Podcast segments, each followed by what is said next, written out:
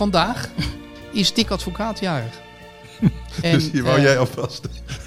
en die mag jij eventjes feliciteren. Als cadeau een necrologie bedoel je? And uh, there used to be a ballpark where the field was warm and green. And uh, the people played their crazy game with a joy I'd never seen. And the air was such a Welkom. Dit is niet goed. Ik wist niet dat we al begonnen waren. Nee, u Nee. hoort het eh, stemgeluid eh, van een debutant. Henk Spaan, wie heb jij naast je zitten? Carolina Trujillo is hier een debutant, maar zeker niet in Hartgras. Want ik denk dat jij toch echt wel meer dan tien verhalen in Hartgras hebt geschreven. Ja, ik denk het wel. Ja, zeker meer dan tien. Ja. Ja. En eh, waarvan de laatste vijf eh, gelekte telefoongesprekken of afgeluisterde telefoongesprekken tussen Messi en Suarez zijn. Correct. Geno- genoteerd als tolk eigenlijk. Hè? Ehm, ze zijn genoteerd als verslag van eh, getapte gesprekken. En daar zit een tolk bij. Als je, voor degene die naar de, naar de mm, gegevens boven elk gesprek eh, kijken, zit daar altijd een tolk bij. En dat is S12. En dat is degene die altijd in elk gesprek terugkomt. Ja, alleen in de data, dat leest niemand, denk ik, in de, bij, boven, in de data boven de gesprekken. Ja, Dus maar, en je bent zelf, heb jij ook eh, gesprekken genoteerd vroeger als baantje? eh, ja, En je put uit die ervaring? Ja. Ja. Dus Henk, jij denkt dat het echte gesprekken zijn? Nee, maar het maakt allemaal wel een heel. Die, het noteren van die gesprekken maakt een hele professionele indruk. Dus eh, ik dacht bij mezelf, Caroline heeft meer met dit bijltje gehakt. Ja, dat is eh, wel waar. Ik heb dat werk heel lang geleden gedaan. Ja. eh, als tolk eh, gewerkt in, in, in dit soort zaken. Eh, dus het is, een vriend zei laatst, dus als een regisseur dit leest, dan klopt dit. Ja, dan klopt het. Dan, dan kloppen de gegevens. eh. En je hebt heel sterk de neiging om dingen te willen laten kloppen. Want kijk, het is verzonnen, die gesprekken tussen Hé, zeg dat nou niet. Hè? Messi en Ja. Suarez. Die zijn duidelijk verzonnen. Maar alles eromheen klopt, hè? Z- eh, de plekken waar ze zijn, bijvoorbeeld, wel. Of tenminste, eh, ze mogen, het mag niet zo zijn voor mij dat, dat iemand zou kunnen opzoeken dat hij op dit moment niet gebeld kan hebben, want hij was toen aan het spelen, bijvoorbeeld. Ja. En ook de gebouwen waarin ze zitten kloppen. Liefst wel, De hotels waarin ze verblijven. ja. Eh, de, de, Maar dat zoek je dus allemaal uit. Eh, nou, bijvoorbeeld toen de Copa America was, dan wilde ik moest ik weten wanneer ze aangekomen wa- waren. Want ze gaan elkaar dan natuurlijk bellen. En ik denk dat ze, ze zaten de hele tijd in hotels, dus het, waarschijnlijk was bellen ook een, een hoofdactiviteit. Dus dan moet ik wel weten wanneer ze aangekomen zijn. En of ze toevallig niet misschien in hetzelfde hotel zitten. Want dan, dan worden de gesprekken ook anders. Je bent eigenlijk de perfecte spotter. Ik zou het wel kunnen. Ja. Daar is Hey. een hoop over te doen. En je had laatst, eh, eh, bijvoorbeeld in de laatste gelekte gesprekken tussen Messi en Suarez, is er sprake van een vuilnisbak of prullenbak. Ja, Die staat dan voor een huis of een hotel. ja, En daar heeft eh, Messi dan de code van de, van, het, van de ingang van het hotel opgeschreven.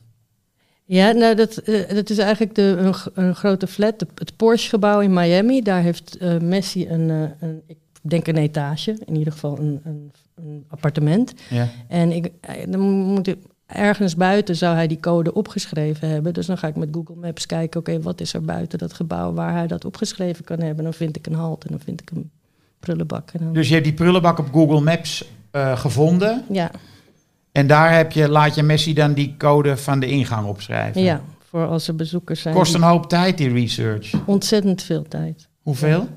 Te veel, ik weet het niet. Ik hou het niet bij, maar het is echt veel te veel. Maar eh, compenseert ons honorarium eh, eh, al dat werk? Totaal niet. Nee. Nee. Wil je het daar nog over hebben in de podcast of zeg je van doen we erna? Moet ik kiezen? Allebei? Ik weet het- nee, daarna. Daarna, oké. Ja. Jij, Frans, jij gebruikt ook wel Google Maps, hè? Heb jij niet voor de onderwaterzwemmer ook Google Maps gebruikt? Ja, maar ik heb een enorme hekel aan reizen gekregen. Dus ik, eh, en ik vind ook, het valt altijd zo tegen als je op reis gaat. Dus eh, zolang je het, eh, de verwachting hebt van het land. Dus ik heb inderdaad een roman geschreven die zich in West-Afrika afspeelt. eh, Ja. Waar ik daar nooit geweest ben. Ik heb een roman geschreven die zich in Nederlands-Indië afspeelt, waar ik nooit geweest ben. Dus ja, en, en mensen vinden toch altijd dat het heel erg herkenbaar is. Of juist daarom, denk ik. Want mensen zijn toch geneigd clichés te zien. Hè? En ik gebruik ze misschien net iets minder dan zij ze zelf op hun ansichtkaarten gebruiken. Dus ze denken, ja, dat kan je niet verzonnen hebben. Maar Frans, jij zou dan geen geschikte eh, voetballer of keeper in jouw geval eh, zijn geweest. Want een voetballer reist heel wat af. Ja, het bergkamp zou ook geweest zijn, hè? Maar Ja. ja. ja. Vlieg je ook niet graag? Nee, liever niet. Maar ik, vroeg, ik had vroeger vliegangst, dat heb ik dan niet meer. Maar ik heb een, be- een beetje mensenangst. Dus ik vind, eh, als zo'n vlie- vliegtuig vol zit en je zit in het midden, vind ik het eigenlijk... zou ik het liefst of het vliegtuig kapen dat ik in de cockpit kan zitten of uitstappen. maar dat, eh, je hebt weinig Weet keuze. je wat ook wil helpen? Een Lorra's pammetje, hè? Die gooi ik er altijd in, in het vliegtuig. Ja. Ja. Ik heb vroeger ook wel vliegangst gehad. En ik nam dan eh Temesta en twee gin tonics. Van tevoren. Ja, En dan ging je werkelijk fluitend het vliegtuig in. ja, Of neuriënd eigenlijk meer. ja. ja, heel vroeger mocht je nog roken. Toen vond ik het wel leuk nog. Ja. Roken en zuipen. Hè. Is dat ongeveer de laatste keer dat jij vloog? Nou, wel... eh, nee, nee, dat ook weer niet. Maar wel dat ik er goede herinneringen aan bewaar.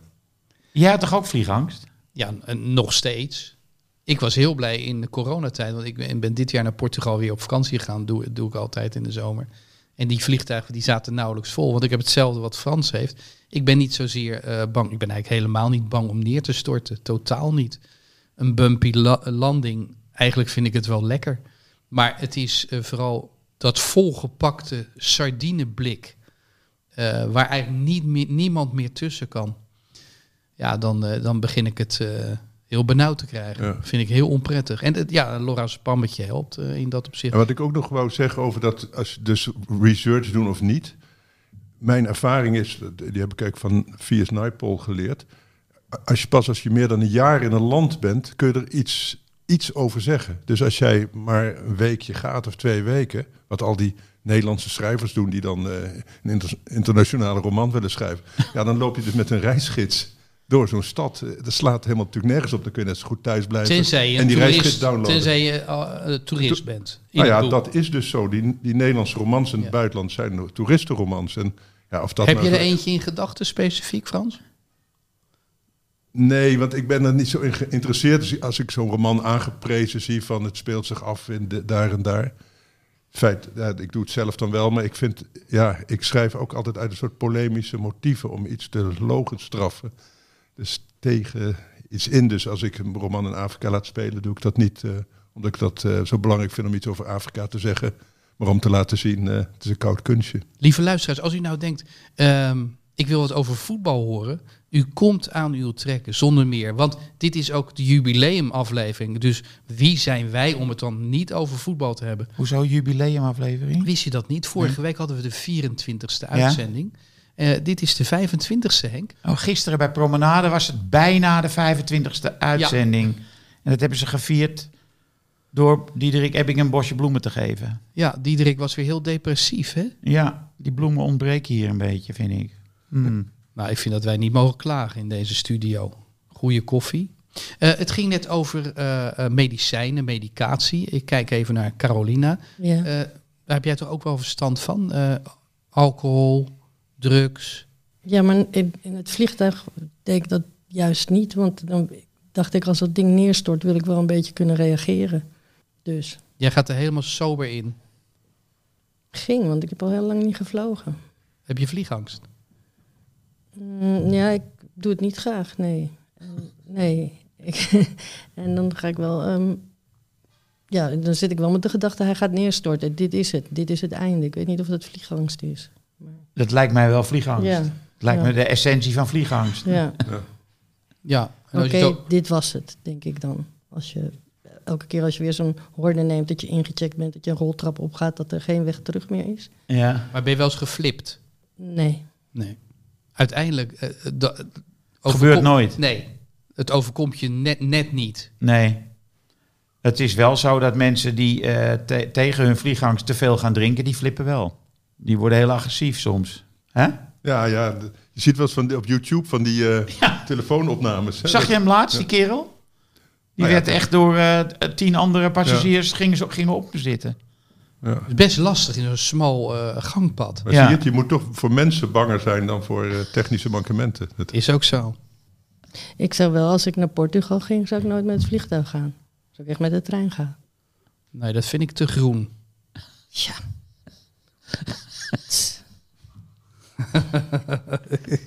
Maar waarom zou je dan met de trein gaan? Lekker groen. Oh, groen. Oh, ja, en ook relaxed. groen, en, en ook relaxed. Ja. Ja, uit het raampje ja, ben Over groen gesproken. Ja. ehm, de Toto heet u eh, van harte welkom. Toto zijn onze vrienden, Carolina. En jij mag straks eh, voor ehm, eh, Frank van der Lende spelen. Als jij daar ook naar rechts kijkt, dan zie je daar een heel groot scherm. En daar doen wij de voorspellingen. En dat gaan we strakjes doen. Eh, dus eh, eh, de man met lange haar daar rechts, Frank van der Lende, dat ja. worden de voorspellingen, die mag jij straks uitspreken. We houden er nog even de spanning erin. En Henk, als ik Toto zeg, dan zeg jij Dan zeg ik ehm, speelbewust 18 plus. 18 plus. Ja. Want je mag, als je beneden de 18 bent, Nee, mag je geen eh Nee, kansspelen doen. nee, Dat is wettelijk verboden. nee. ja, maar daarboven kun je nog steeds verslaafd raken aan gokken. nee, doen ze heel Zeker. veel aan. Ze Zeker. Ja, heel dit is geen veel aan. gokken. Dit is geen gokken. Dit is toch eh, Nee, dit is Dit is je kennis exper- en, eh, expertise in de strijd. strategisch Ja. inzicht. Nee, Ja. dit is gokken. Carolina, jij, Ja. eh, jij wilt toch wel terugkomen in deze podcast, of niet? Ja, maar jawel hoor. Ja? Maar Dan moet je niet van die rare dingen zeggen. als jullie hem niet zo vroeg 's ochtends opnemen, dan, dan misschien. Ehm, ik kijk even naar mijn eh, linkerzijde, want Frans Tomees is nog niet, eigenlijk niet voorgesteld. Maar dat hoeft ook niet meer, want hij heeft zich in de basis gespeeld. Ja. Eh, er kunnen natuurlijk maandagen zijn dat hij niet meedoet. Maar ja, hij is in vorm. En misschien heeft dat ook wel te maken met de opdrachten die hij heeft. Want die, die voert hij altijd heel goed uit.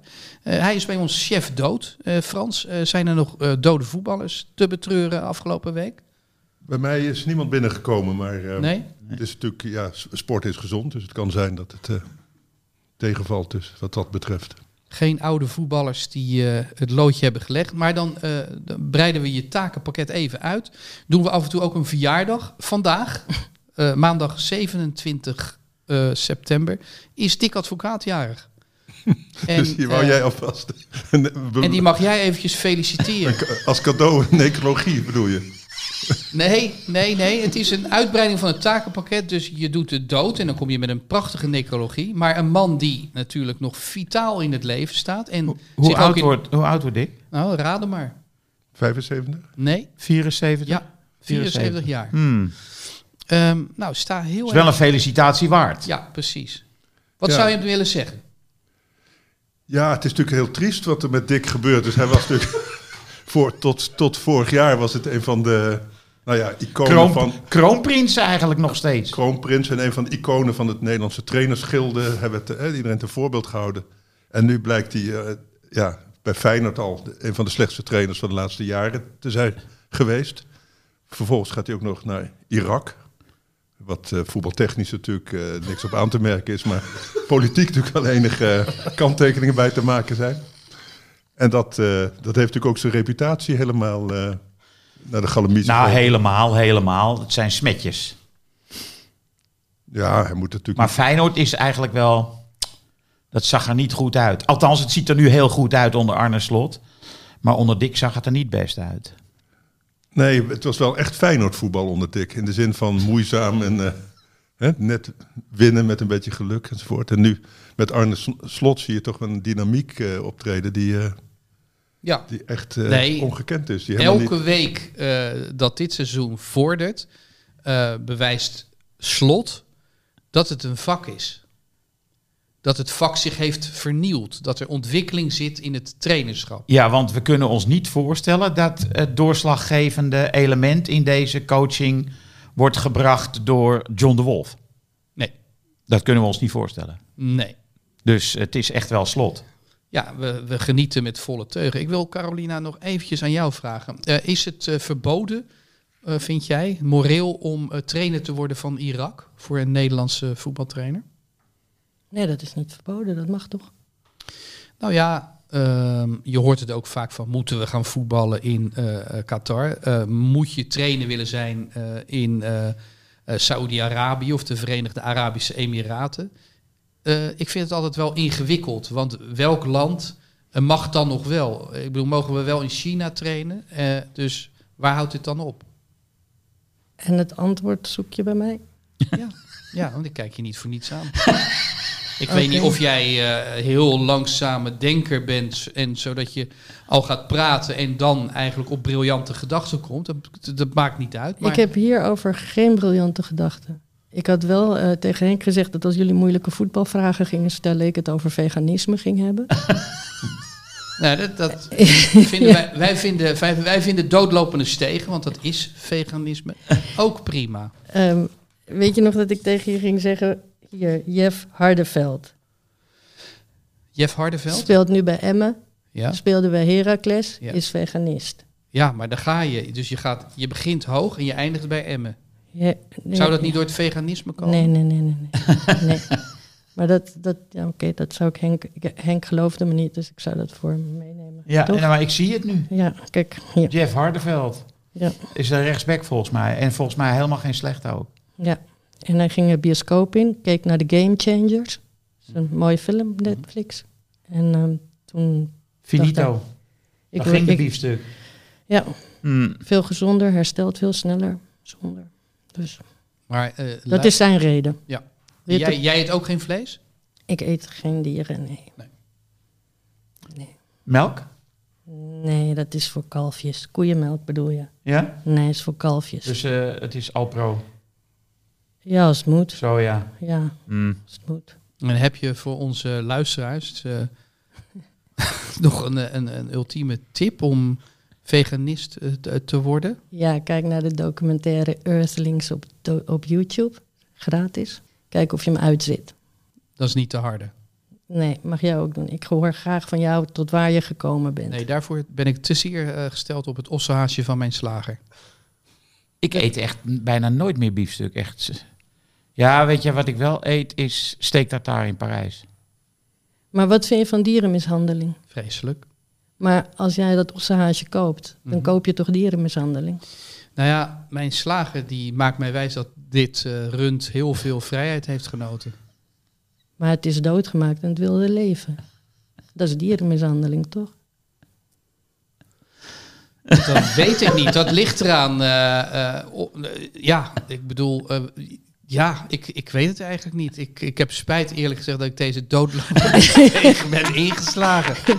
Nee, Ik weet niet of die eh, heeft geleden zoals eh, een, een, een kistkalf die eindigt in het abattoir.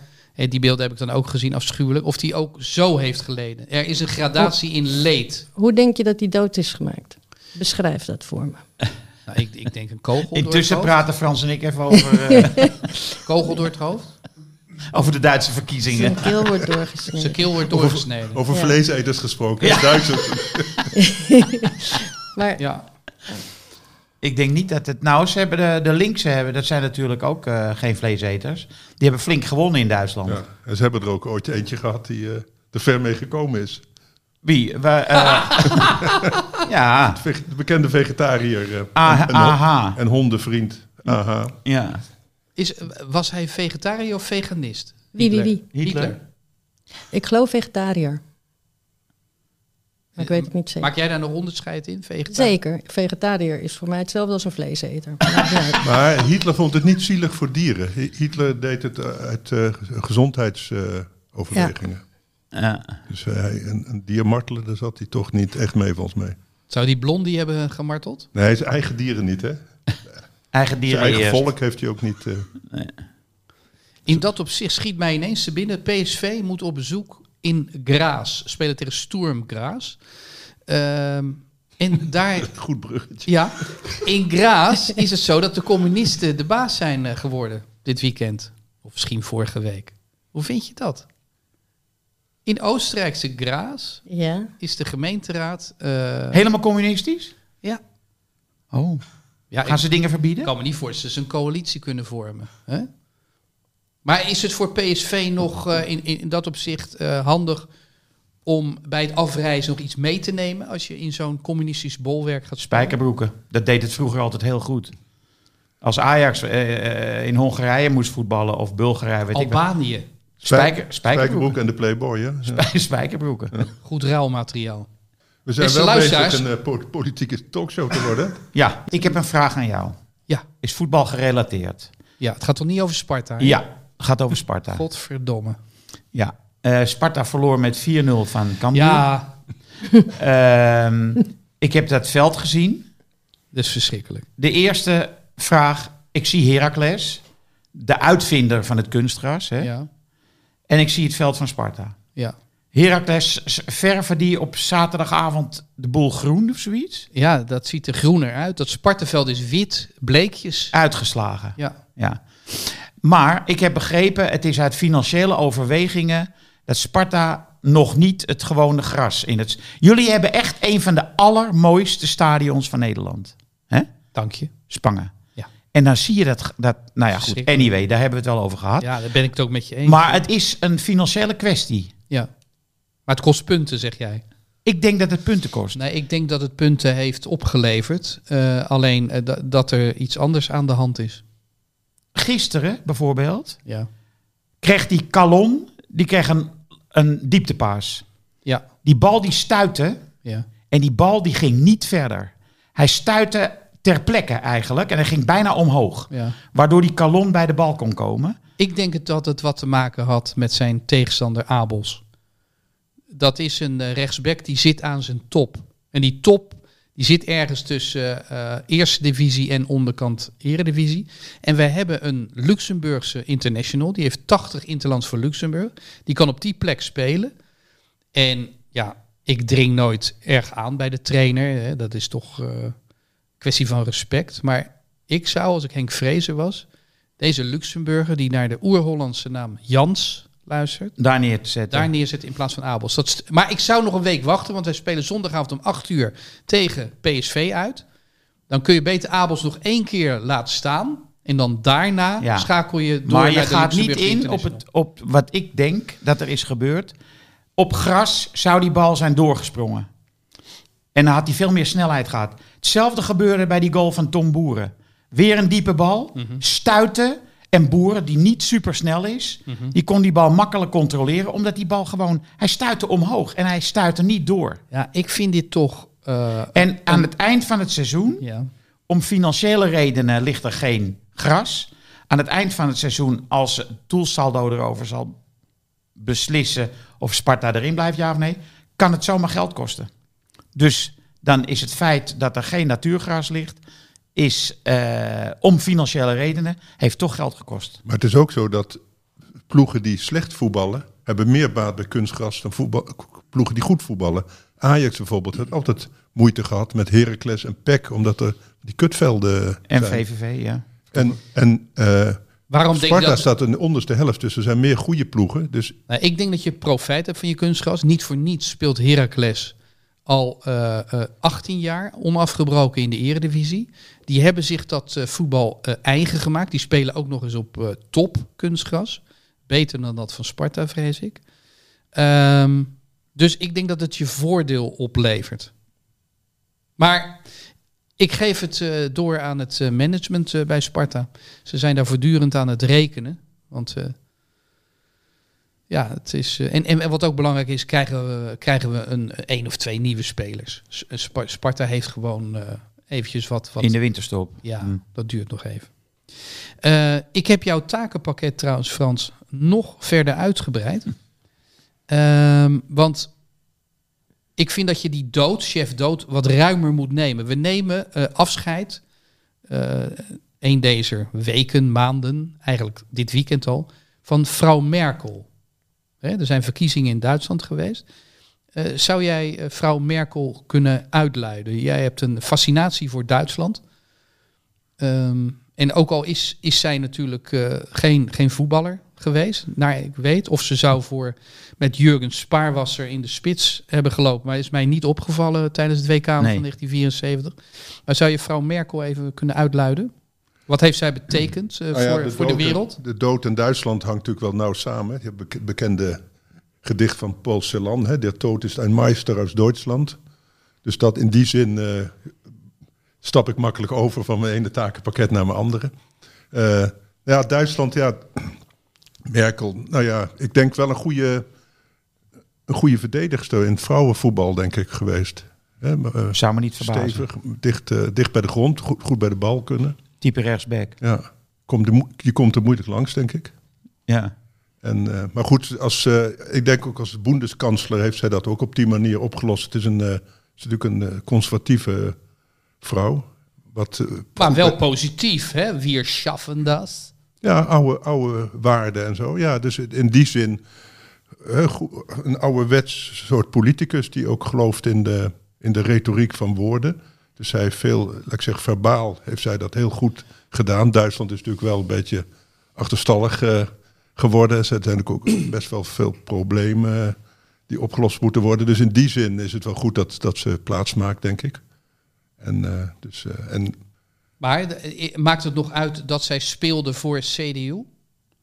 Hè, je, hebt, je, hebt, je hebt voetballers waar, waar het eigenlijk niet uitmaakt bij wat voor voetbalclubs ze ze speelden. Nou, speelden zij voor het CDU. Ik denk, heeft het hier niet onze voorkeur, het CDU? Als wij hadden moeten stemmen van het weekend.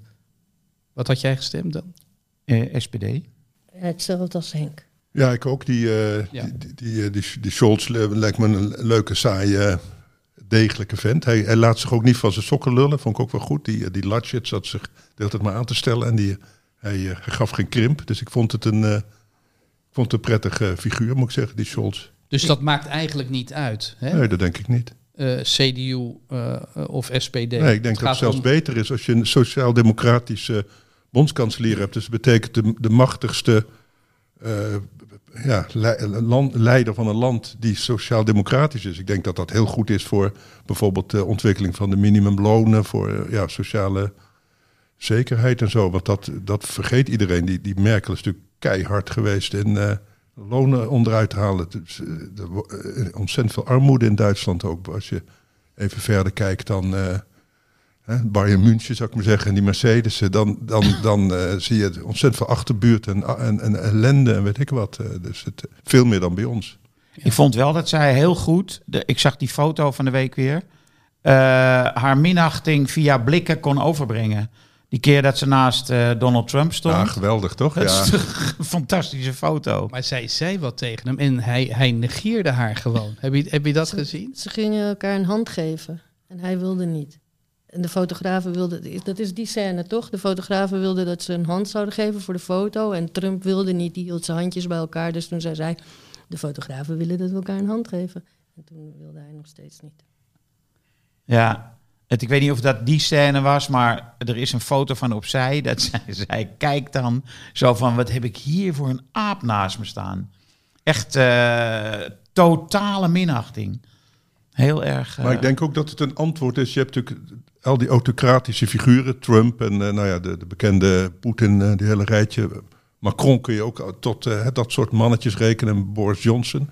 Dat wij, denk ik, als Nederlanders blij zijn met een soort anti-charisma, wat heel stilletjes opereert. Hè? Dus die Merkel, dat lijkt net van eh, de oude omaatje, die kun je wel opzij duwen. Zo, zo gedroeg Trump zich ook. En vervolgens krijgt ze natuurlijk veel meer voor elkaar dan, eh, dan menig eh, haantje. Hè, dus dat, eh, dat is, en daarom ben ik wel blij met die Scholz. Dat is ook zo'n eh, zo'n grijze muis die natuurlijk enorm gaat profiteren van onderschatting. Ja, het is niet iets wat in het voetballen opgaat. Deze, eh, deze. Nou. Nou. kijk, Anthony heeft weinig van een grijze muis. Nee, op het voetbalveld niet, maar wel bij trainers vind ik het Vind wel ik zo. ook. De praatjesmaker trainer is toch op zijn retour, vind ik. Hè, de ik vind Mourinho, Slot de bij Feyenoord vind ik een verademing hoor. Omdat hij normaal doet. Ja. Ten Hag ook. Dat zijn, dat zijn toch die bescheiden trainers die, die, doen, die het stilletjes goed doen. Die Wormoed bij, eh, hè, dat is ook een goede trainer. En, En die hoe moeten we in deze Schmid zien? Herr Schmid van PSV. praatjesmaker. Ja. Vind jij praatjesmaker? Ja? Ik vind het een vreselijke vent, eerlijk gezegd. Die trekt ook alles naar zich toe. Lult alles recht wat krom is. Spreekt zich eh, week na week tegen. Gelooft ook heilig in een soort theorie. Wat ik ook verdacht vind. Hè, als je Ten Hag hoort. Die heeft het altijd over die spelers. Die heeft het nooit over een of ander systeem. Maar altijd over eh, hoe die jongens eh, functioneren. En hoe ze moeten functioneren. in mediatechnisch maakte hij een enorme fout toen hij bevraagd werd door Hans Kraaij junior. Hè? De vragen waren zo Oh ja, Oh ja. ja, ergerlijk. Dat hij tegen Hans Kraaij zei, heb je zelf gevoetbald? En toen zei Hans junior, ja 17 jaar, maar niet op zo'n hoog niveau. maar wel Eh, beter. Nee, Maar wel beter jij, dan u. ja. Ja, was leuk.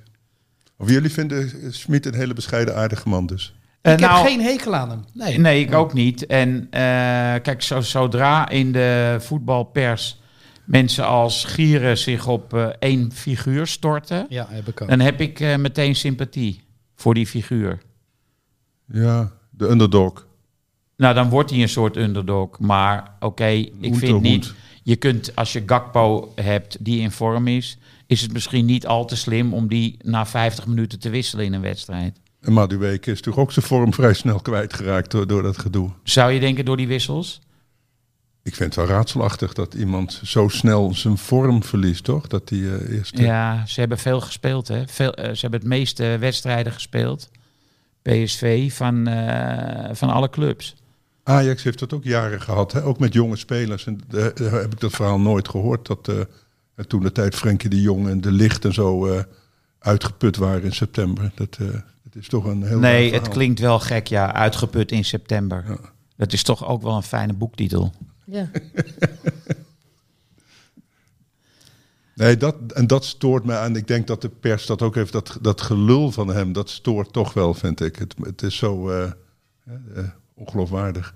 Mm. Jongens, we gaan de toto even doen, de voorspellingen.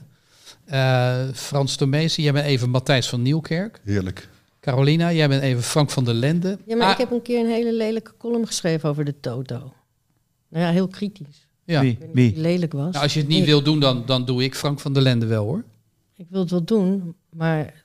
Oh nee, maar de, maar to- dan- de Toto is vast vergevingsgezind. Bovendien, eh, wij, wij hebben het eh, recht om uit te nodigen wie wij willen hoor. Zeker Aha. weten. We leven in een vrij land, eh, Carolina. Dus Ja. als jij een kritisch een stukje over de Toto hebt geschreven, dan kun je rustig nu zeggen. Bij Ajax Beziktas, zegt Frank van der Lende.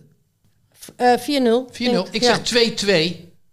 F- eh, Matthijs, 2-0. Henk Spaan. 5-1, maar ik wou eigenlijk 5-0 zeggen. Maar er staat, Ah Om- joh, dat maakt Nou, dat niet om duistere 5-1. redenen, staat daar 5-1. Ja. Maar eigenlijk zeg ik 5-0. Eh, dan hebben we eh, PSG, G, PSG, Paris, Saint-Germain. Manchester City. Henk Spaan. 1-2. Oh ja? Ja. Oké. Eh, ik zeg 2-2. Carolina, eh, dan wel Frank van der Lende. Die zegt 1-1. En Matthijs zegt... Ja, Matthijs is een Parijs-kenner, hè? dus die, eh, die weet er alles van. Die, die zegt 2-0 voor eh, Paris Saint-Germain. Nee, inderdaad. En hij is nog even langs Père Lachaise geweest natuurlijk. Daarom. Stormgraus PSV, Henk Spaan. Eh, gelijkspel. Ik zeg PSV wint. Matthijs, Matthijs altijd positief, PSV wint. PSV wint. En wat zegt Frank van der Lende? Sturmgrass wint. Nou, dan hebben we dat ook. Ja. Ehm, Ik heb, de- ik, ik, ik heb Ja. Besiktas gezien hè, tegen Borussia Dortmund. Ja. Die ploeg is beter dan je denkt. Nou, maar daarom heb ik ook gezegd 2-2. Alleen, zij hebben nu zoveel blessures. Hun beste speler, Pjanic. Ja. Onbegrijpelijk dat Koeman, daar komen we zo meteen nog even op, Die heeft laten gaan? dat hij hem zomaar heeft laten gaan. Dat vind ik, daar snap ik nou helemaal niks van. Want die was tegen min of meer de beste man van het veld. Tegen, nou goed, Jude Bellingham van Borussia Dortmund speelde in die wedstrijd ook heel erg goed. Eh, maar die Pjanic, dus een hele goede middenvelder. Met oog voor de ruimte, steekballetjes, et cetera, you name it. En die hebben dus een goede rechtsbuiten. Die eh, nu geblesseerd is, die van Lyon kwam. Eh, dus wat dat betreft heeft Ajax enorme mazzel. Ja. Want eh, ik geloof dat ze in totaal vier van hun basisspelers niet kunnen opstellen. Dus Ajax gaat het makkelijk winnen. Ajax eh, heeft zes punten eh, eh, deze week en is al bijna zeker van de achtste finales. ja, klopt. Ongelooflijk. Ja. Ik keek gisteren eventjes naar Rondo. Dat was hartstikke leuk. Oh ja? Ja, alleen al omdat Gullit en Van Basten er, er zitten. Ja, het is niet altijd leuk, maar... eh, En waar ging het over? Nou, eh Gullit begon over een stuk in de Daily Mail. En die zei dat, eh, daar stond een, st- eh, een heel stuk in, dat de Ajaxiden, die een paar jaar geleden zo goed waren in de Champions League, struggelden eh, bij hun clubs. Matthijs de Licht, Van de Zie je? Ziyech ook werd eh, genoemd. Ehm, zou het zo kunnen zijn dat ze te veel eh verwend zijn? Van Basten was weer heel kritisch over Matthijs de Licht. En, over Gullit was Gravenberg ook... ook. Hè? En over Gravenberg was, Was hij ook heel kritisch? Oh, heb je gekeken? Ja, ja. Ja. Ja, was hij ook super kritisch over. Maar dat kwam een beetje omdat Gravenberg had geantwoord na een midweekse wedstrijd bij Fortuna. Eh, dat het wel moeilijk was om gemotiveerd te blijven. Oh, ja. En toen zei Van Basten, hallo, je bent 18 jaar. Ja. Kom op, wat heeft hij dan betekend tot nu toe Ja. voor Ajax? Dus die kilden hem echt. Opvallend, hè? Ja, ik vond het... Ja, Van Basten doet het wel vaker. Soms denk ik om te prikkelen of zo. Want, want Ja, hij schiet dan echt uit zijn slof. hè? juist bij die talentvolle spelers. Hè? Dus het is ook wel... En de licht had hij natuurlijk al eh, te grazen tijdens dit EK. Afgelopen EK. En daar begon hij nu ook weer over. Maar zou het zo kunnen zijn dat, eh, dat ze te vroeg weggaan? Want dat was een beetje de conclusie eigenlijk van Gullit en, en Van Basten. Nou ja, Ziyech is 27 of 28. Ja, voor Ziyech geldt het niet. Ziyech heeft gewoon de pech dat die trainer een bepaald speltype eist, eh, gebaseerd op de counter. En eh Ziyech is gebaat bij balbezit. Dus dat strookt niet met elkaar. En Van de Beek vind ik gewoon verkeerde ploeg. Je moet niet naar een elftal gaan waar ehm, Pogba en Bruno Fernandes eh, spelen. Want dan eh, moet je met vier anderen vechten om één plekje. Want die staan er altijd in. Dus dat is echt niet... eh, ja, en van, van Frenkie vond ik ook flauwekul. Zei die, hè, dat hij of postbode, weet ik wat. Hè? nee, dat- Nee, Gullit zei, Gullit, Barcelona speelde in, die, in, in dat drieluik waarin Koeman zich moet manifesteren. ja, Zonder eh Frenkie de Jong. Eigenlijk speelde Barcelona toen het best. Zonder Frenkie de Jong. Dat Afgelopen viel wedstrijd. op. Want het ging sneller. Het ging directer. De bal werd niet gebracht. ja, maar die tegenstand die was ook wel vrij matig van die Ja. wedstrijd. Ik heb die wedstrijd gezien. Maar al die drie teams die die tegen had, Koeman, eh, afgelopen week, die waren natuurlijk niet denderend, toch? Ja, maar wel taai. Dat Granada is best een taai... eh, en Cadiz ook. Ja. En wat, wat was het Alaves, hè, deze, tegen wie ze moesten? Ik, ik onthoud, Ja. ook, onthoud nee, van ze die... hebben gespeeld tegen Levante gisteren. Oh, Levante Gisteren, was het, ja. ja. Ik eh, onthoud die eh, Spaanse middenmotors slecht. Nee, zelfs eh, Luc de Jong was sneller dan zijn, dan zijn verdediger. Dus zo, zo zwak was eigenlijk Levante. Dat je gaf op een gegeven moment gaf Des een steekpaasje. Toen was Luc op volle snelheid eh, er voorbij. Dus dan, dan weet je het wel. ja, niveau, zou ik maar zeggen. Luc de Jong die scoort. Ja, dat, dat Ja, gaat hem. leuk. Op snelheid. Vond jij het leuk, Carolina? Luc op- Ja, omdat hij er zo van lang... Weet je, het- wat Henk net zei, als iemand er zo van langs krijgt, dan ga je er sympathie voor krijgen. En, en hij werd zo, die keuze om Luc de Jong te nemen, werd zo afgekraakt de laatste tijd, dat het wel mooi is als hij dan scoort, toch? Ja.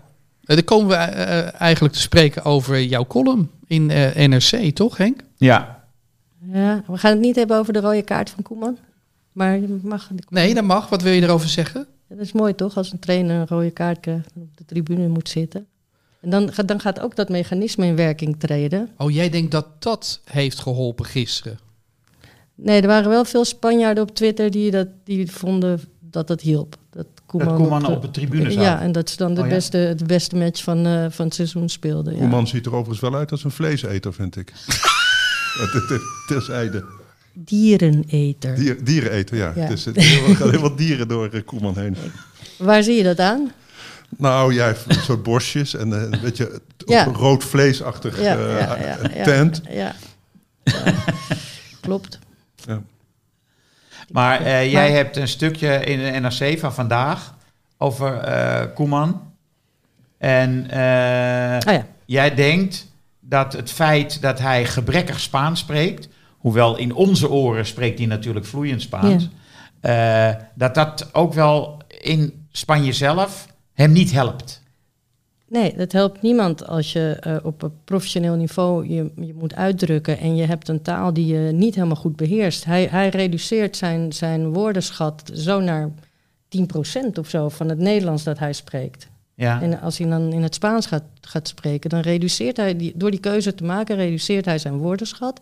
En dan kom je minder slim over. Maar dat, Oh, ik dacht dat je het gekscherend bedoelde. Dat jij eh, zei van hij functioneert niet zozeer omdat hij verkeerde tactische keuzes maakt of de verkeerde spelers aantrekt. ja, Maar, maar je, is, is het ironisch of is het serieus? ik geloof wel serieus dat dat van invloed is. Of, of dat zijn toekomst zal bepalen, dat is over, misschien licht overdreven, maar eh, dat het er invloed op heeft, geloof Maar jij wel. kan beoordelen, eh, want jij bent eh, een, een native natuurlijk Spaanstalig. Eh, maar je hebt geweldige boeken geschreven in het Nederlands. Dus je- jij beheerst beide talen.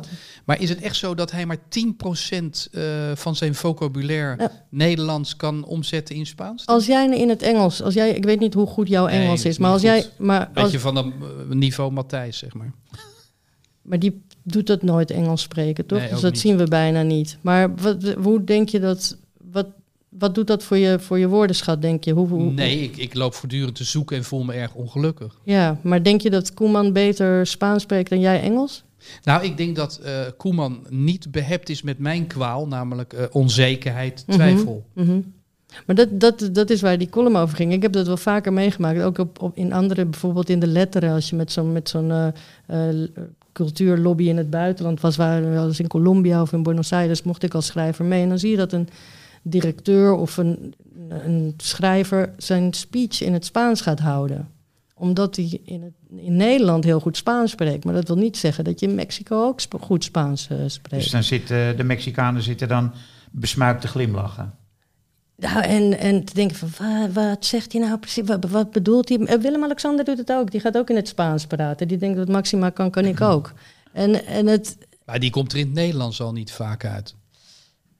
dat kan ik niet goed beoordelen. Nou ja, je ziet toch regelmatig versprekingen. Maar heb jij Ja. voorbeelden eh, ge- gehoord van Willem-Alexander die Spaans spreekt en die de plank gruwelijk mislaat? Ja, maar die, die is toch hartstikke bekend. Dat hij in Mexico eh, las hij een speech voor. En dat was kennelijk geschreven door een Argentijn. En sommige woorden zijn, eh, betekenen in Argentinië het ene en in Mexico het andere. Dus het is wel Spaans, maar het heeft een, hetzelfde woord, maar een andere betekenis. Wat was het ook alweer? Het was iets Eh, cabreus. Camarón que se duerme lo lleva la corriente. Dat is een garnaal die in slaap valt, die wordt door de stroming meegenomen. Is een uitdrukking. Maar in plaats van corriente had... ehm, ik kan eigenlijk bijna niet geloven dat, dat het niet expres is gebeurd. Maar goed, een tolk, zeg, zeiden ze daarna, die had van corriente, stroming, chingada gemaakt. En dat is in Mexico de hoererij of de teringzooi of Dus zoiets. het werd. Dus Willem-Alexander zei, garnaal die in slaap valt, wordt meegenomen door de hoeren. Zo'n beetje, weet je. Maar misschien is dat de slaapkamertaal van Maxima, dat weet je ook niet. hè? ja, dat, maar goed, die zaal lag plat. En Willem, die keek zo, die- daar bestaan filmpjes van. Je, je kan dat op YouTube terugzien. Willem, die kijkt zo de zaal in van, oké, ik heb wat gezegd. En ik weet niet precies wat, maar het is grappig. Was Maxima erbij? Weet ik niet. Nee. Weet ik niet. En eh, eh, in je column noem je volgens mij ook voorbeelden van eh, de taal van Koeman, hè? Heb ik dat gedaan? Waar hij, waar hij de plank mislaat. Oh ja, ja, eh, ik heb er gewoon een stukje gepakt van de laatste persconferentie. Het ging over die rode kaart en dat heb ik precies uitgeschreven wat hij zei. Alleen het is heel moeilijk om zijn fouten in het Spaans terug te vertalen naar het Nederlands. Want heel vaak construeert hij de zin in de Nederlandse volgorde. Wat dus Cruijff ook deed. Hm? Wat Cruijff ook deed. Waarschijnlijk wel. Heel veel mensen die een tweede taal spreken. Dat heeft ook een naam, maar ik kon er niet meer op komen. Die, die, dat je de volgorde van één taal gebruikt, maar je zet er de woorden in van de andere taal. En dan klopt de zin in die, in die, an, in die Ja. taal waar de woorden van zijn. Grammaticaal ja, klopt niet, het niet. niet helemaal, nee. Cruijff nam andere... eh, eh, Nee, Carolina schrijft in die column dat Cruijff won. En dan word je veel vergeven. Ja, precies. Ja. Ja. En bij En maar- werd het ook, eh, hè, toch gevleugelde woorden werden dat toch ook, geloof ik? ja, soms maakte Ja. hij een misstap en dan werd dat omarmd. En Ja. dan uh, felle kip. Eh, Ja. Dus in plaats van kippenvel, de, de, Ja. zeiden die woorden net in de verkeerde volgorde en dan werd het felle kip. Dus het is wel een soort algemene theorie die eh, niet meer opgaat zodra trainers gaan winnen. Dan mogen ze krom Dan kan je alles doen. Dan Net zoals bij ons doen. Ernst Happel, toch? Dat, dat Ja, geweldige. Nederlands. Ja.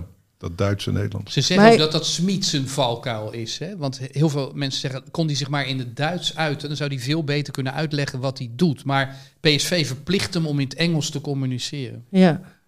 Maar als je nou bijvoorbeeld kijkt naar Duitse trainers, gaan die als ze in Spanje werken in het Spaans spreken? Eh, volgens mij Of in niet. het Italiaans, als in Italië? Dat is echt iets wat Nederlanders doen. Ik heb jullie in het buitenland gezien. En dan, gaan ze, dan hebben ze een taal geleerd, hebben ze een cursus gedaan, zijn ze bij gevorderde twee. En dan ga, dat ga ik ze laten zien ook. En dan gaan ze in Italië in het Italiaans speechen. Dat, Niet doen, zeg niet jij. doen, niet doen. Wel in het café is het leuk en zo. Maar als je professioneel moet gaan uiten, neem dan een tolk of doe het in het Engels. Maar jeetje, eh, eh, Koeman heeft hoeveel jaar in Barcelona gespeeld? Ik bedoel, hij ging er in 88 heen. Volgens mij tot en met 95. Ja. Zeven jaar. Ja, maar taalgevoel. Ja, maar als volwassene een taal leren. Als jij nu hier bijvoorbeeld eh, me- mensen die uit het buitenland komen, eh, op volwassen leeftijd een taal leren, je leert hem sowieso niet meer accentloos. Voorzetsels blijven voor de rest van je leven een probleem. Als je je taal na je zestiende leert, al is het al eh, eh, ingewikkeld. Dus als Jij dat- kwam hier, hoe oud was jij? Toen Ik je- was zes. Ja. Dat is een beetje de grens van of je nog tweetalig bent of een tweede taal hebt. Eigenlijk vanaf je zesde zeggen de taalkundigen, dan ben je een tweede taalspreker. En geen tweetalige.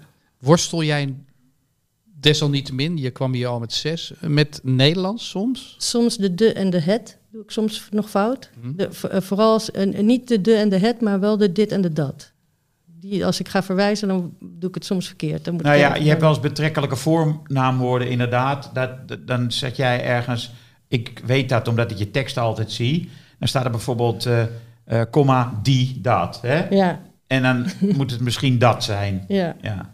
Maar Ja. dat hoor ik in, van zogenaamde Nederlanders ook steeds vaker. Het meisje die enzovoort. Ja, ja, ja, ja. Dat ja. is bij- Het is ook een beetje geworden. straattaal. Nee, maar het begint, eh, de gevoel voor de geslachtelijkheid van een woord verdwijnt. Ja, maar dat krijg je natuurlijk als mensen die de taal nog niet helemaal beheersen, zich wel allemaal in de maatschappij mengen en die dat foutje steeds maken. Dan gaat dat foutje inburgeren of en Ja. modieus Ja, het heeft- worden. ja, want maar het is een beetje fashion. Maar op een gegeven moment wordt het geaccepteerd. Misschien is het over 40 jaar wel zo dat die of dat niet meer uitmaakt. Ja, dat die helemaal wegvalt. Zou kunnen. Dat, las, dat hoorde ik toch vorige week met vindt. Hij vindt, als je dat zonder dt schrijft, ja, daar is dan discussie over eh, of dat niet ook goed bevonden moet Nee. worden. Nee, maar dat zijn spellingsafspraken. Hè? Dus een spelling is een afspraak. En als je dat individueel allemaal gaat veranderen, dan, dan is het woordbeeld niet meer eh, herkenbaar voor eh, iedereen. Dus het, eh, Maar Carolina, eh, de tip die jij nu rijkelijk laat aan Ronald Koeman geeft is... Aan alle Nederlanders die op hoge posities in het buitenland publiek moeten toespreken. Het is leuk dat je dat je, je Spaans beter beheerst dan je vrienden en de mensen op de camping. Maar daar moet je niet in gaan speechen. Zou je dat ook tegen bijvoorbeeld Ook- Rutte of Kaag zeggen? Maar die spreken toch altijd in het Engels of nemen een tolk. Die zijn niet gek. Die weten wat imago voor je doet. Dat is wat ik niet snap. Er zijn allemaal mensen bezig met het imago. Ook van, van Koeman, denk ik. Weet je? Ze denken na over wat ze aandoen. Wat, wat ze als kleren aantrekken, omdat dat nou, een boodschap... Koeman eh, kan beter Ja, wat anders aantrekken dan... Maar ehm, Ja, maar niets verhult, zeg maar. En ik weet er alles van. Ik heb zelf ook een buikje. Ehm, ja, dan is het heel moeilijk om kleding te vinden Ah, die maskeert. wel. Ja, jasje erover. Maar er zijn wel mensen die dan zeggen: dit moet je wel aandoen of dit moet je niet aandoen. En misschien was dit Ja. een slecht. Maar dat er niemand zegt: nee, gast, doe het in het Engels. Want je komt gewoon intelligenter over. En eh, die- het lijkt meer of je weet waar je het over hebt. Als je zit te stamelen en naar woorden moet zoeken. Zeker in die vraag-antwoord-momenten. Weet Nou je? lijkt met Engels van Koeman ook niet... eh, Nee, maar het is een Nederlands Dat is ook. beter dan de gemiddelde Spanjaard, denk ik. dat wel, ja. Ja, dus maar ik heb eh, bijvoorbeeld Lubbers, toen hij nog premier was, een keer in het Franse journaal Frans horen spreken. Ik schaamde me, ik schaamde me echt. Nou, misschien heb ik dat als ik ze in het Spaans hoor spreken. Ja. nee, gast, doe Ja. het nou niet. Wat Ja. zeg je nou? Ja. Hoe is jouw Duits, Frans? Vloeiend. Ik, kan, ik, dompel me onder in de Duitse eh, massa. Dan, Maar het eh, is wel lekker om als Nederlander, als je, het een, als je denkt het een beetje te kunnen om Duits te spreken. Ik kreeg ooit een compliment van Simon Cooper. Die was stom verbaasd dat ik redelijk Duits sprak. Had hij niet verwacht. Maar dat, hoef je, dat complimentje hoef je toch niet op een persconferentie te halen? Dat kan toch in het café? Maar als Ja, je het, een taal Ja. een beetje goed spreekt, is het leuk, want dan komt er een andere persoonlijkheid boven. Hè? Als je goed Duits spreekt, komt de Duitser in jezelf boven. Dat is wel eens lekker is dat. Maar, dat, maar dat, ik ken ook iemand die heel verlegen is, maar als hij Engels praat, die heeft ooit een paar jaar in, eh, in Berkeley gestudeerd. Als je Engels praat, is een heel andere persoon, heel eh, gedecideerd en eh, ironisch en scherp. Dus dat, eh, En hoe voel jij je als je Duits spreekt? Ja, ik, ik voel me een, een nazaat van Thomas Mann en, en Frans Kafka. Je, je, je bent deel, meteen deelgenoot van een hele grote literatuur. Heb jij wel eens een boek van eh, iets van 800 bladzijden geschreven dan? Als nazaat van Thomas Mann. Nee, wat dat betreft zit ik meer op de verhalen van Kafka. Eh, jij had die column van Seedorf gelezen over Messi, hè? ja, ja. In NSC. Messi is toch een gewoon mens. Ik- Het, is eerlijk gezegd is het de eerste column van Seedorf die ik heb uitgelezen. En die eh, misschien eh, toch niet helemaal door, eh, helemaal door zijn PR-machine was eh, neergepend. Wie schrijft dat eigenlijk? Ik heb geen flauw idee. Dat- Ik ook niet. ik denk Het- iemand gewoon van NRC? Zeedorf, dat moet... Vroeger had je toch Jaap de Groot, die deed toch ook al die Ja, eh en zo. Ja. Dus ik En denk, dat, Valentijn Driessen doet Kieft. ja. Dus ik denk een journalist van eh, de NRC. Je denken? Ik heb, het, ik heb het idee dat Seedorf gewoon zo'n professionele marketingmachine om zich heen heeft. Dat hij eh, een mannetje heeft die dat voor hem doet. Ik weet wel, Nee. ik heb een vriend van me, die heeft hem ooit lesgegeven in Almere. Ja? En toen voetbalde hij op zijn veertiende al met de leraren mee. Dus eh, hij heeft misschien toch een eh, cognitieve begaafdheid. Dat hij, hij, kon, hè, dat hij, eh, hij kan alles, vindt hij zelf ook. Maar misschien is het ook wel waar. En kan hij heel goed Het schrijven. zag er wel goed uit. Seedorf die Italiaans of Spaans sprak. Oh, ja? Heb, je- heb jij dat wel eens gezien, Clemens Nee, nee. Nee, want ik bedoel, Jan Mulder schreef het toch ook zelf. Het is toch eigenlijk heel beledigend om te zeggen... die, die, die Zeedorf die kan geen, eh, geen pen vasthouden. Het zou toch best kunnen dat... nou ja, eh, maar dat is Jan Mulder is de uitzondering geweest. De meeste voetballers kunnen echt niet schrijven. Ik vind de Zeedorf, ik bedoel, met al zijn irritante trekken natuurlijk... maar het maakt niet een domme indruk. Nee, maar ik, ik vind het een hele stijve, stijve column. Heel eh, formeel en...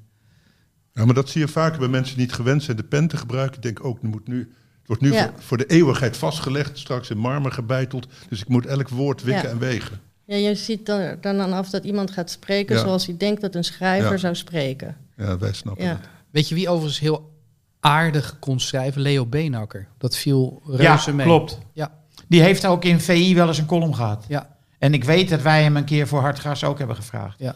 Maar eh, Ik denk ook dat Leo Beenhakker, eh Carolina, eh, goed Spaans sprak.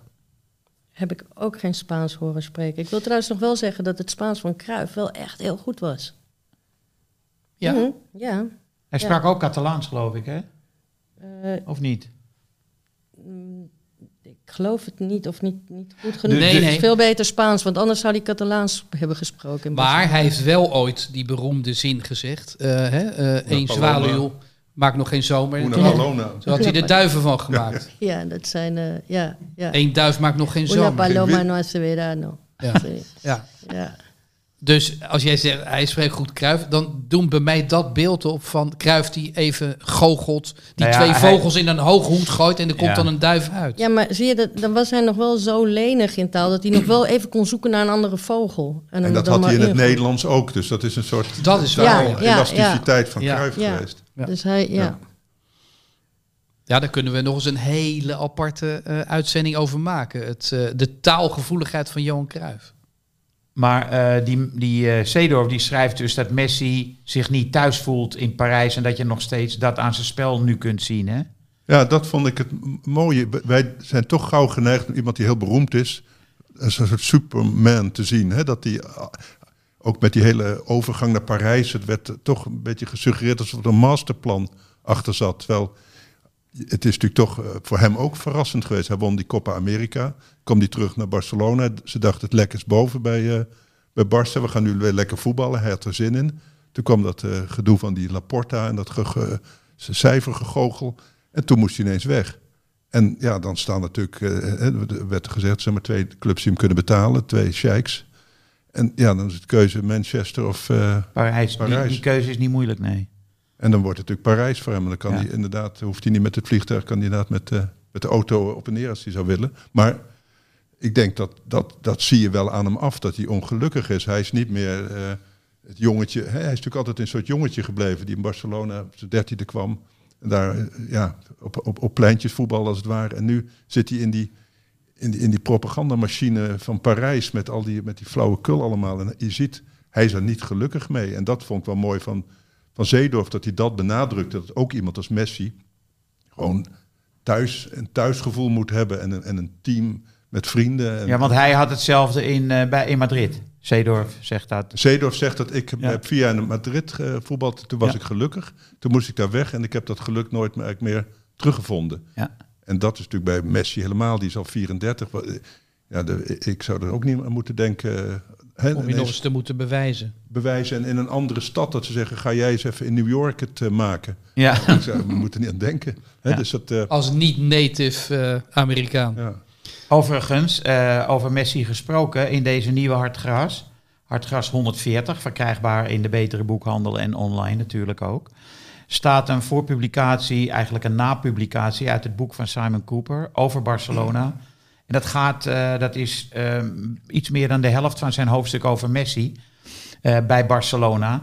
Maar daar was hij ook wel heel erg machtig, hè? Eh, Simon is erg negatief over Messi. Hè? Ja. Nou ja, hij- Nou Messi... ja, hij heeft de club om zeep geholpen, Hij heeft de club van binnen opgegeten. Ja. Zoiets. Zo, zo, zo'n Ja, zin iets heeft dergelijks. Ja. Eh, dat, dat als eh, Messi kon door. eh, ik ken ook wel mensen ehm, die als ze in een gezelschap komen, dan eh, door hun zwijgen of zo, beheersen ze onmiddellijk de sfeer. Hè? Door, een of door een bepaalde manier Ja. van kijken. En Simon schrijft dat eh, Messi dat in de kleedkamer dat effect ook kon hebben.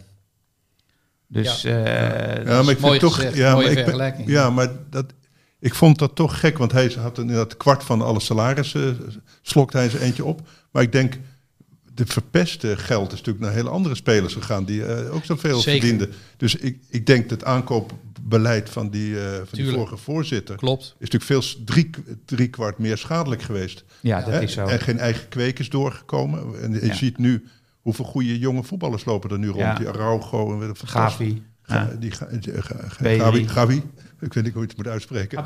Gavi. Ik ook niet, want volgens mij, nee, ik, ik weet het ook niet. Gavi hoor ik en ik, ja, als ik het lees, lees ik toch. En die. Nico González, hè, dus je ziet de een na de andere goede speler eh, breekt daar door. Dus dat is natuurlijk toch gek dat dat tien jaar niet gebeurd is. En om dan Messi de schuld te geven, vind ik ver gaan. Maar Het is de structuur van de club onder die vorige voorzitter.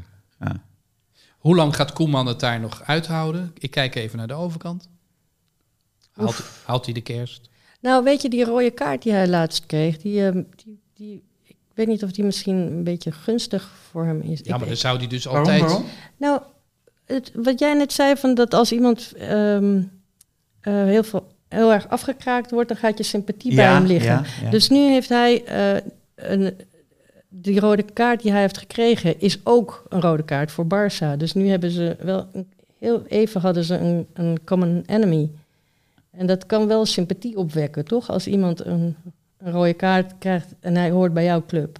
Maar ik vrees, maar ik denk niet vrees dat dat hem gaat dat redden. Die, Nee. die diereneter, geen vleeseter, maar diereneter Laporta, Ja. dat die eh, Koeman eh rouwlust. Die heet ook en- mensen bedoel je, Laporta. ja, ja. ja, die gaat... eh, Ja, die, dat is geen. die zet ja, zijn dat tanden in Koeman nee. en dan, eh, dan is het Maar wat ik dacht, dat Voor ik de vorige van, van Simon, dat is hè, onze grote kenner inderdaad van, van Barcelona, die had dat verhaal over eh Piqué, dat hij zo machtig was, ook als zakenman. En Piqué heeft gezegd, laten we geen kampen ontstaan tussen de voorzitter en de trainer. Laten we, hè, we hebben één belang, Barcelona weer, eh, weer op de rails te krijgen.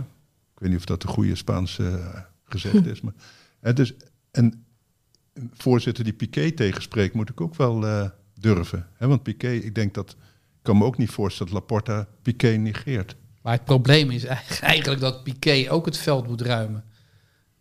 Die is Ja. toch te oud. Hij is nog wel goed, vind ik. Ik vind hem nog steeds goed hoor. Ja. Ja. Hij is nooit snel geweest, hè? Mhm. Als het, het is echt wel iemand die... eh, Nee, maar in de, in de filosofie van eh, Alex Ferguson, die had hem, als hij bij Manchester United had die had hem al al. doorgeselecteerd. ja, zou kunnen. Ja. Ja, maar hij is nog steeds, ook, ook als hij hè, in, in de slotminuten naar voren moet, Als spits. ja, Ja, ja. de- ontzettend gevaarlijk. Ja, maar daar Want hebben we nu Luc de Jong voor. Want het is met Virtue van Dijk de meest technische eh, centrale verdediger die er bestaat. Hè? Dus, ja. We zouden nog wel uren door kunnen praten, lieve luisteraars. Dat doen we niet. Volgende week zijn we er natuurlijk weer. Maar hier moet u het mee doen. Ik eh, dank de debutant Carolina. Henk Spaan, Frans Tomezen. Fijn dat jullie er waren. Eh, we bedanken natuurlijk de Toto die dit alles faciliteert. Ehm, ja, ik moet snel door naar Maestro. Oh ja, dat was wel vervelend, Henk. Vorige week, Carolina, waren er eh, twee, drie mensen van Maestro die hier de boel verschrikkelijk zaten op te houden bij podcast. Henk gaat meedoen aan Maestro. Tenminste, ben je geselecteerd? Mag je meedoen? Want dan was het Ja, mag je meedoen? Ja, ik heb, eh, ik heb de... Dat is wel een eer, hè? Ja, ik heb het eh, zijn eh, staat op groen. Ja. Weet je wat maestro is? Geen flauw idee. Nou, de, de, de- ehm, nou Henk, vertel jij het maar. Je moet eh, eh, eh, als niet-dirigent moet je een Oh, orkest dirigeren. ga jij de, ik, weet, ik weet wat het is. Ga jij dat doen? Ja. Oh nee, je moet geselecteerd worden. Nee, ik ben geselecteerd. Je bent, oh, wat Hoeveel gaaf. zijn dat, hè, Henk? Hoeveel mensen? Ik dacht zeven. En eh, heb je nog Toch- meer namen? Of Nee, dat mag ik niet. Oh, je weet het wel, natuurlijk. Mag het nu bekendgemaakt Oh, wat worden? leuk. Dus nou, moet... eh, ze zeiden dat ik het mocht bekendmaken. Nou, bij deze, dus we hebben nieuws nu in deze podcast Ja, aan het eind. Het is echt een scoop, dit. Oh, Dit is een scoop. Ik kijk hier erg naar uit. ja, dit is een, ja, dat is een leuk programma. En, we, en we mogen ook het repertoire, de vijfde van Beethoven, heb je op het programma staan. Hè, voor Nou, ik heb eh, moeten oefenen in een soort introductiefilmpje met de vijfde van Beethoven. Zwaar werk voor een dirigent, echt. Echt, want er zitten gewoon ehm, eh, zoveel tempowisselingen in. Dat kan je als... als Dus ze gooien jou meteen in het diepe. Je- nou, voor de leeuwen. Jongens, jongens, stil eens. Horen jullie dat? Frank Sinatra. Yes, there used to be a ballpark